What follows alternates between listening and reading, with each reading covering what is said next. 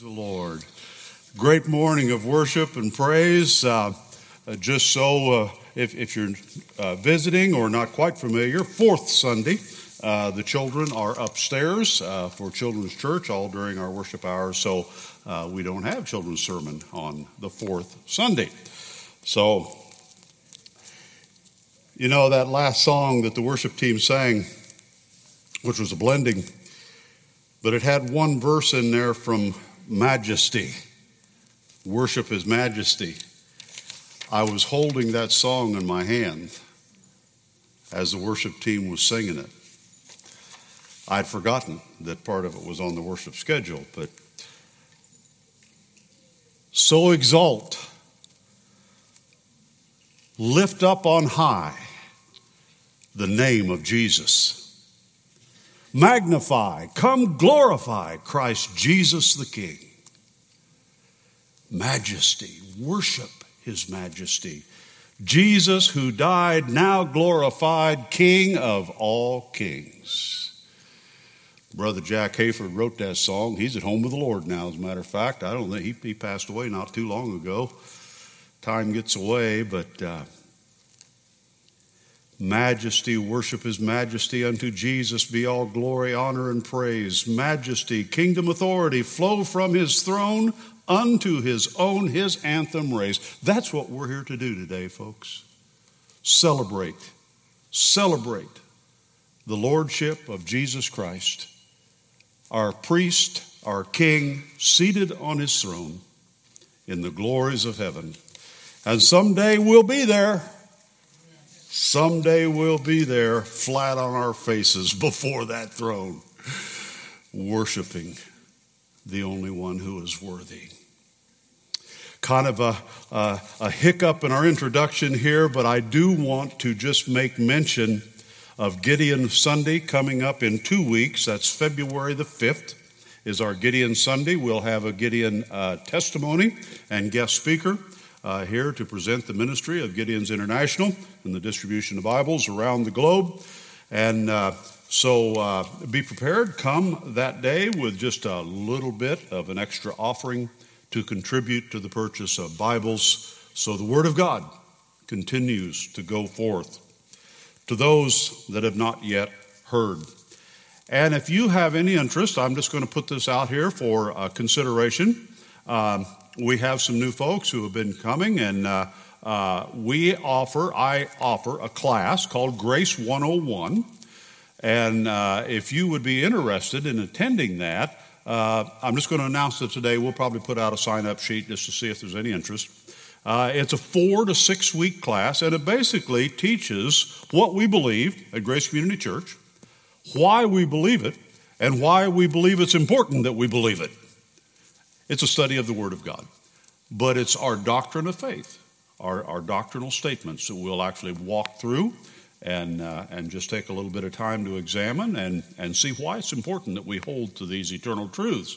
And I say it runs four to six weeks, and we'll also go over kind of the, uh, the structure of the church, how things work, how the things flow, uh, in uh, kind of the polity uh, of the church. So, if you have any interest, uh, just be uh, considering that. And then uh, here over the next couple, three weeks, ideally, we do it during Sunday school hour, uh, 9 to 10 on Sunday mornings for, like I say, four to six weeks, depending on how gabby you are.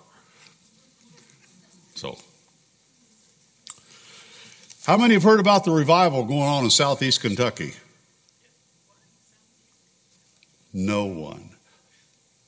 Little old town in southeast Kentucky, which, by the way, is where the Second Great Awakening kind of gained momentum. It introduced the Second Great Awakening and the Cane Ridge revivals in Kentucky and uh, uh, the Restoration Movement and some of those things.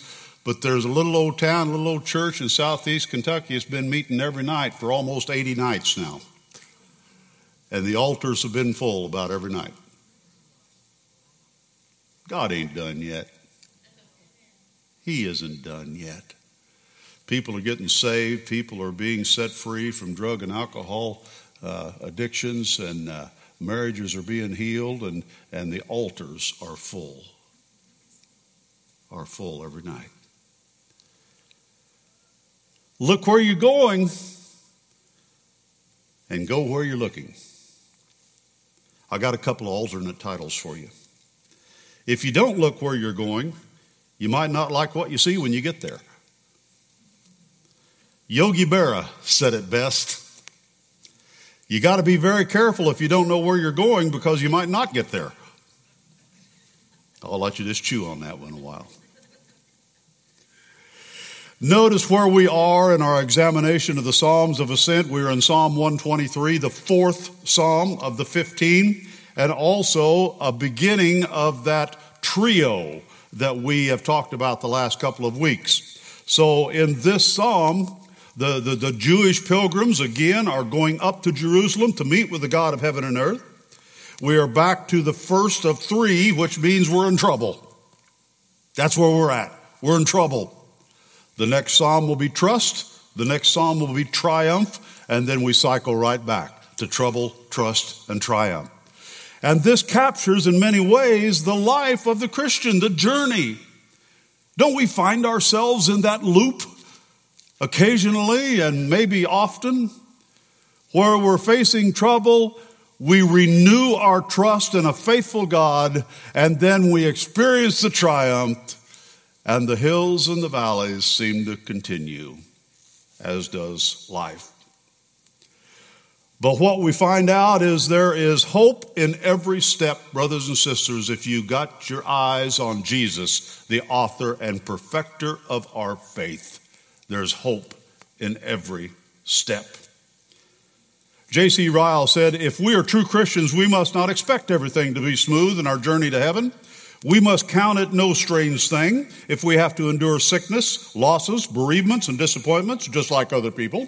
Free pardon and full forgiveness, grace, by the way, and glory to the end. All this our Savior promised, but He has never promised that we shall have no affliction.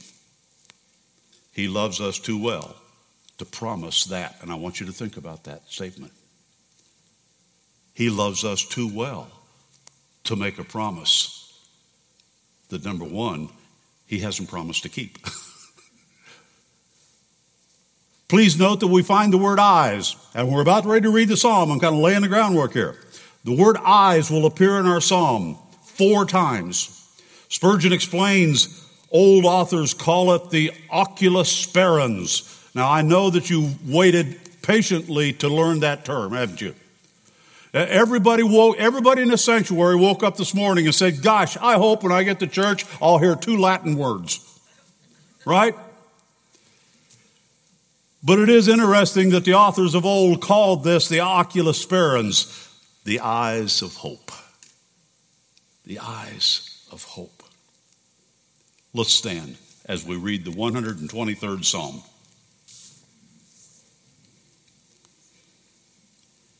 a song of ascents. To you I lift up my eyes. O you who are enthroned in the heavens, behold, as the eyes of servants look to the hand of their master, as the eyes of the maidservant to the hand of her mistress. So our eyes look to the Lord our God till he has mercy upon us. Have mercy upon us, O Lord. Have mercy upon us, for we have had more than enough contempt. Our soul has had more than enough of the scorn of those who are at ease, of the contempt of the proud. Father, we pray that these verses will have true meaning, that we understand even the despair in this author's words. There will be time, Father, when we will cry out, I've had enough. Enough is enough. I can't go on. And we know that you will pick us up and carry us a little bit further. Thank you for your faithfulness. In Christ's name we pray. Amen. Please be seated.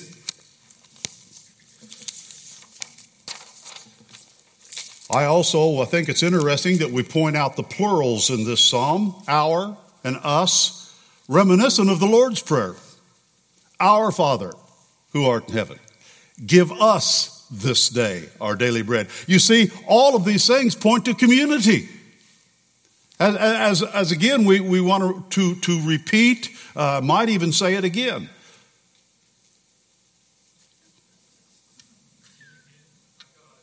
Or be redundant. Folks, the journey of the Christian life was never meant to be done in isolation.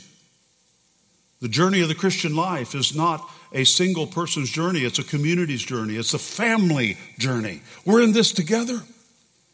With our destination being the same, we have in common our relationship with the Lord Jesus Christ, and we share life together, with that being the foundation of who we are and how we live out this life.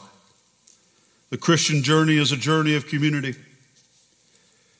Wiersbe gives us three quick points I want to offer to you before we get to the preaching points. In Psalm 123, he says, Throughout their history, the Jews have often had to endure the scorn and contempt of their enemies. The world does not love God's people.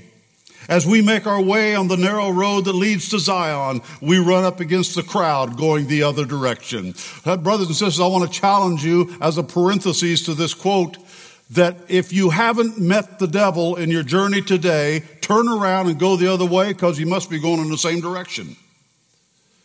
We should encounter him. We should meet him. We should be going the opposite way. And so when we see the world going that way, we keep our eyes on Jesus. Once again, looking to the King of Kings and the Lord of Lords.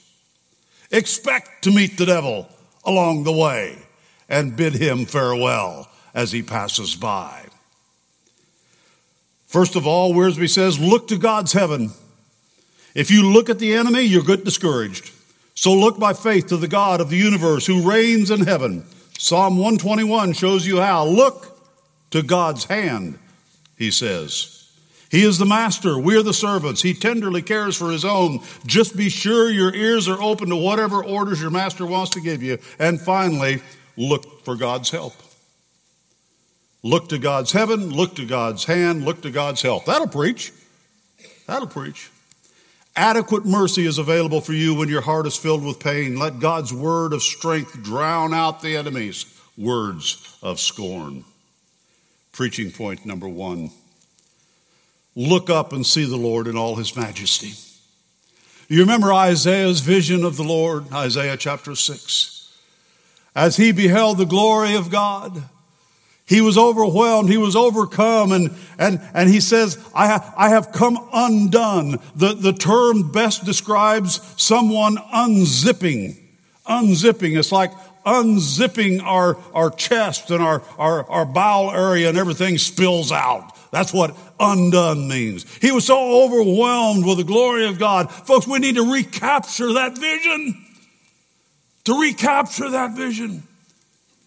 As, Marshall sang that song, then came the morning. Man, I was just thinking, morning's coming. Morning's coming. And that morning is going to be the return of the Lord Jesus Christ when he, he comes and displays himself in all of his glory and all of his majesty to establish his final and eternal reign. And we're going to be caught up together with him in the air. Oh, what a day that will be. What a day that will be when my Jesus I shall see, and I'll look upon the face of him who saved me by his grace. What a day that will be. What a day. Look up and see the Lord in all of his majesty. The psalmist says, To you I lift up my eyes, O you who are enthroned in the heavens. Spurgeon gives us eight words to consider on how to look reverently, obediently, attentively, continuously, expectantly, singly, submissively, imploringly. Focus on Jesus. Focus on Jesus. The Lord is in his throne. He's on his throne, ruling with sovereignty and his throne is in heaven. Look up. Look up. You see, from his vantage point, he has a panoramic view of the universe. Now, what could he possibly miss? The eyes of the Lord search to and fro over the face of the earth. The scripture just keeps coming and coming and coming, describing the Lord's eyes.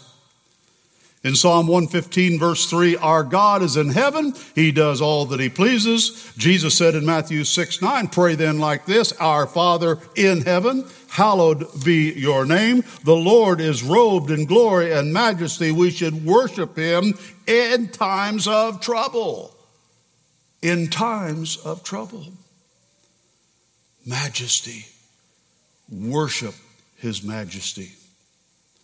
Listen to this prayer of King David. Therefore, David blessed the Lord in the presence of all the assembly. And David said, Blessed are you, O Lord, the God of Israel, our Father, forever and ever. Yours, O Lord, is the greatness and the power and the glory and the victory and the majesty for all that is in the heavens and in the earth.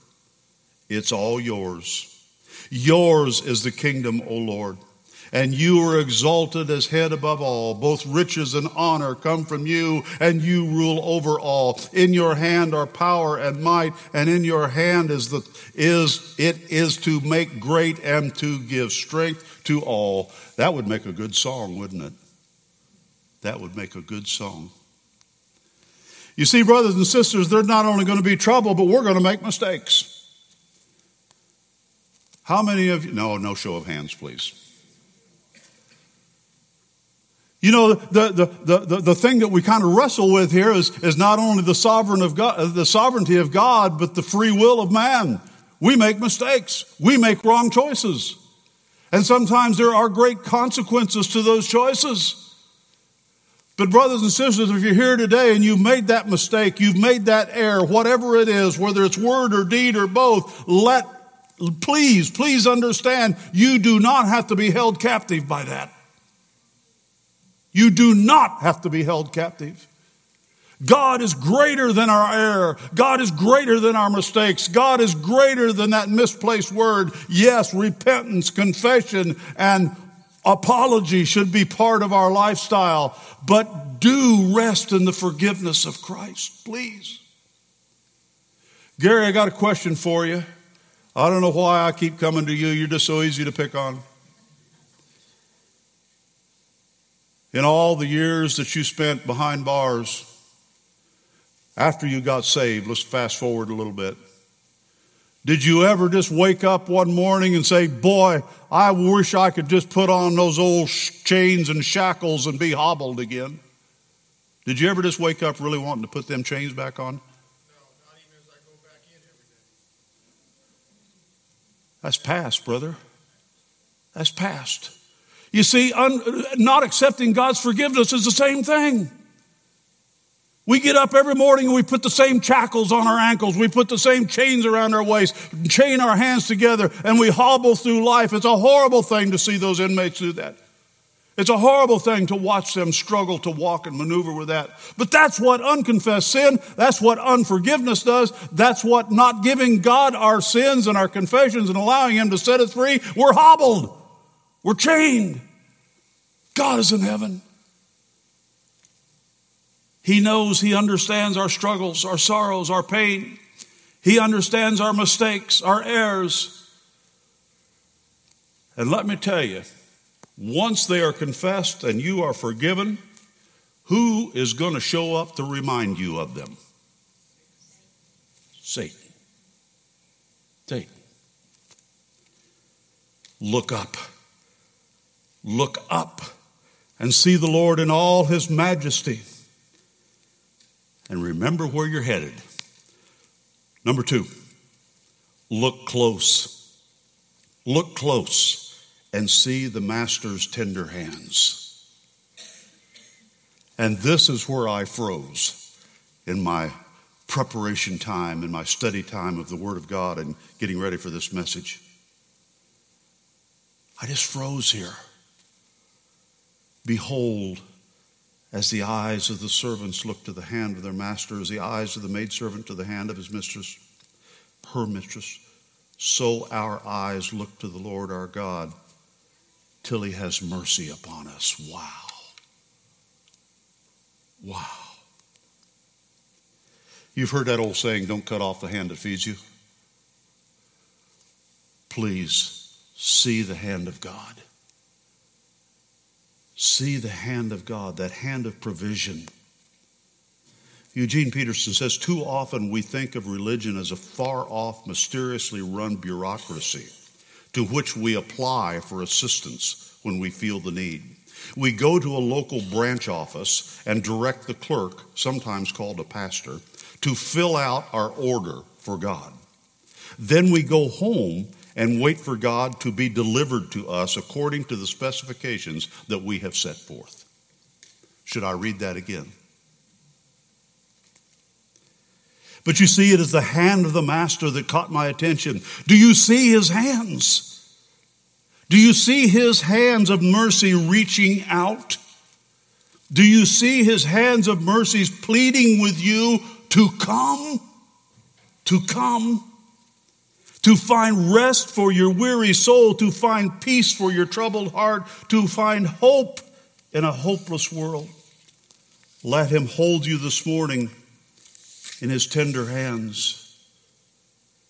Do you see the hands of God that reached into the earth and grabbed a handful of dirt and formed Adam?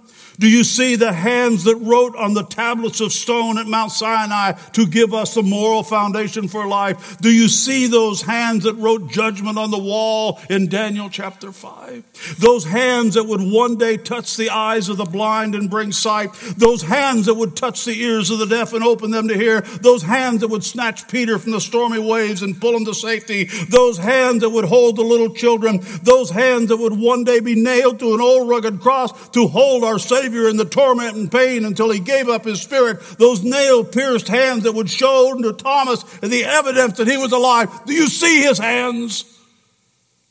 Do you see his hands? Psalm 18 says, He reached down from on high and He took hold of me. Oh, wow. When trouble comes, look up and see the Lord in all of his majesty. When trouble comes, look close and see the Master's tender hands of provision. And lastly, look near. Look near and see a merciful Savior. Listen to this plea. The, the first point we could, we could describe as our posture. Our posture.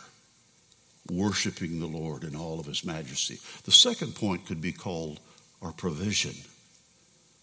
What we will receive from the hand of a loving and graceful God. The third one would be our plea. Our plea. Have mercy upon us, O Lord. Have mercy upon us for we have had more than enough of contempt. Our soul has more than enough of the scorn of those who are at ease, of the contempt of the proud. Have mercy upon me, O Lord, for I am a sinner. I am a sinner, and your grace is my only hope. Our Lord hears, our Lord sees, our Lord cares. I read these verses from Exodus chapter 3. Then the Lord said, I have surely seen the affliction of my people who are in Egypt, and have heard their cry because of their taskmasters. I know their sufferings, and I have come down to deliver them out of the hand of the Egyptians and to bring them up out of the land to a good and broad land, a land flowing with milk and honey, to the place of the Canaanites, the Hittites, the Amorites, the Perizzites, the Hivites, and the Jebusites. Do you see that? I want you to go back and just look at one key element in this. I have come down to deliver them out of the hand of the Egyptians. Who's going to win this arm wrestling contest? when God hand, when God's hand meets the hand of the oppressor, somebody's going to lose. And it ain't him. It is not the Lord. And what's he going to do with those in bondage? I'm going to bring them up. I'm going to bring them up. You see, the story is God coming to us. Brothers and sisters, this is the very heart of the gospel. That there's nothing we can do to move any closer to God. There's nothing we can do to appease Him, to, to satisfy His righteous laws, His perfections. We cannot, by any human action, get any closer to the glory of God in and of our own merit or rights. So, God realizing this, what did He do? He came down. He came down. He met us where we are. And He lifted us up. He lifted us up. Let our cries for mercy be fervent. Folks, this is, this is no place for ushy cushy prayers. There's a term, mamby pamby. I don't know what it means, but it sounds awful wishy washy. The psalmist isn't offering a prayer like that. He's crying out. He is crying out from the very depth of his heart, from the very deep of his soul, I've had enough, God. I've had enough. I cannot endure anymore. And God said, That's okay. I'm going to show you mercy. I'm going to show you mercy. Fervent prayer should be marked by a passion. Fervent prayer should be marked by persistence, and fervent prayer will be prevailing. Never give up on God. Never give up. The writer of Hebrews says, Since we have a great high priest who has passed through the heavens, Jesus, the Son of God, let us hold fast to our confession. For we do not have a high priest who is unable to sympathize with our weakness, but we but one who in every respect has been tempted as we are, yet without sin. Let us then with confidence draw near to the throne of grace that we may receive mercy and find grace to help in time of needs. God knows our limits and He will provide for us when we think we've reached it. Psalm 103 As a father shows compassion to his children, so the Lord shows compassion to those who fear him.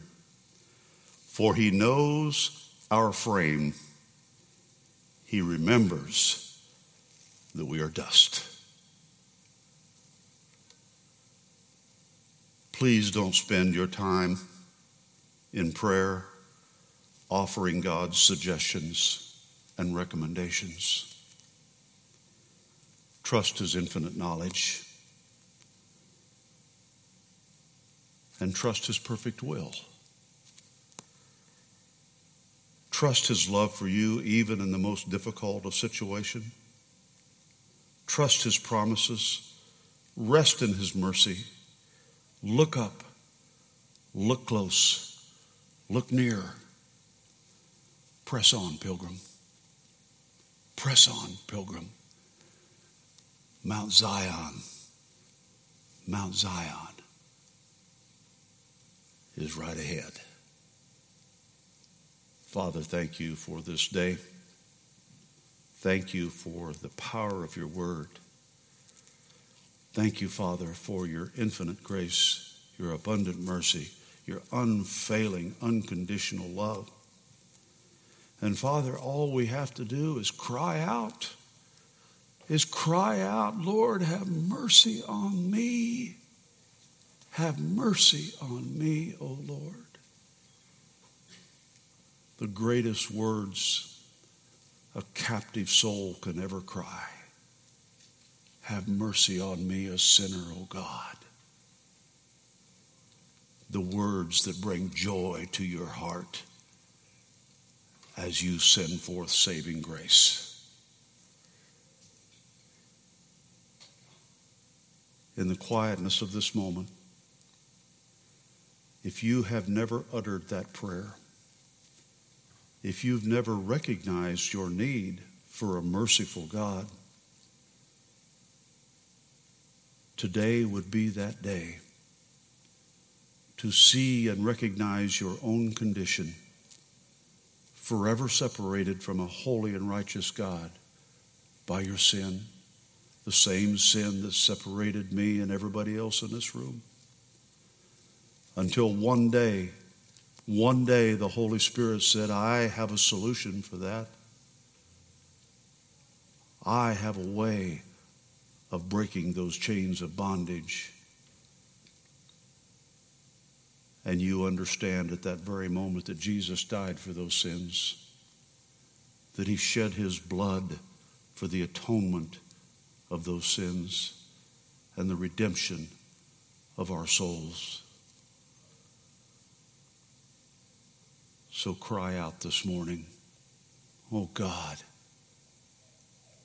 I've had enough. Have mercy on me. For the glory of Christ our Savior. Amen. As we sing this last song, if you would like to come share, ask me, Pastor Adams over here to my left, what it means to be saved. What, what does it mean to be saved? And how can I be saved? We'll sure be excited to tell you. We'll be excited to tell you. But there may be someone here this morning, and maybe more than one, that's right there with that pilgrim in Psalm 123. God, I've had enough. I've had enough. I just don't know if the next step's worth it or not. It is. It is. I guarantee you, it is worth the next step. Look up.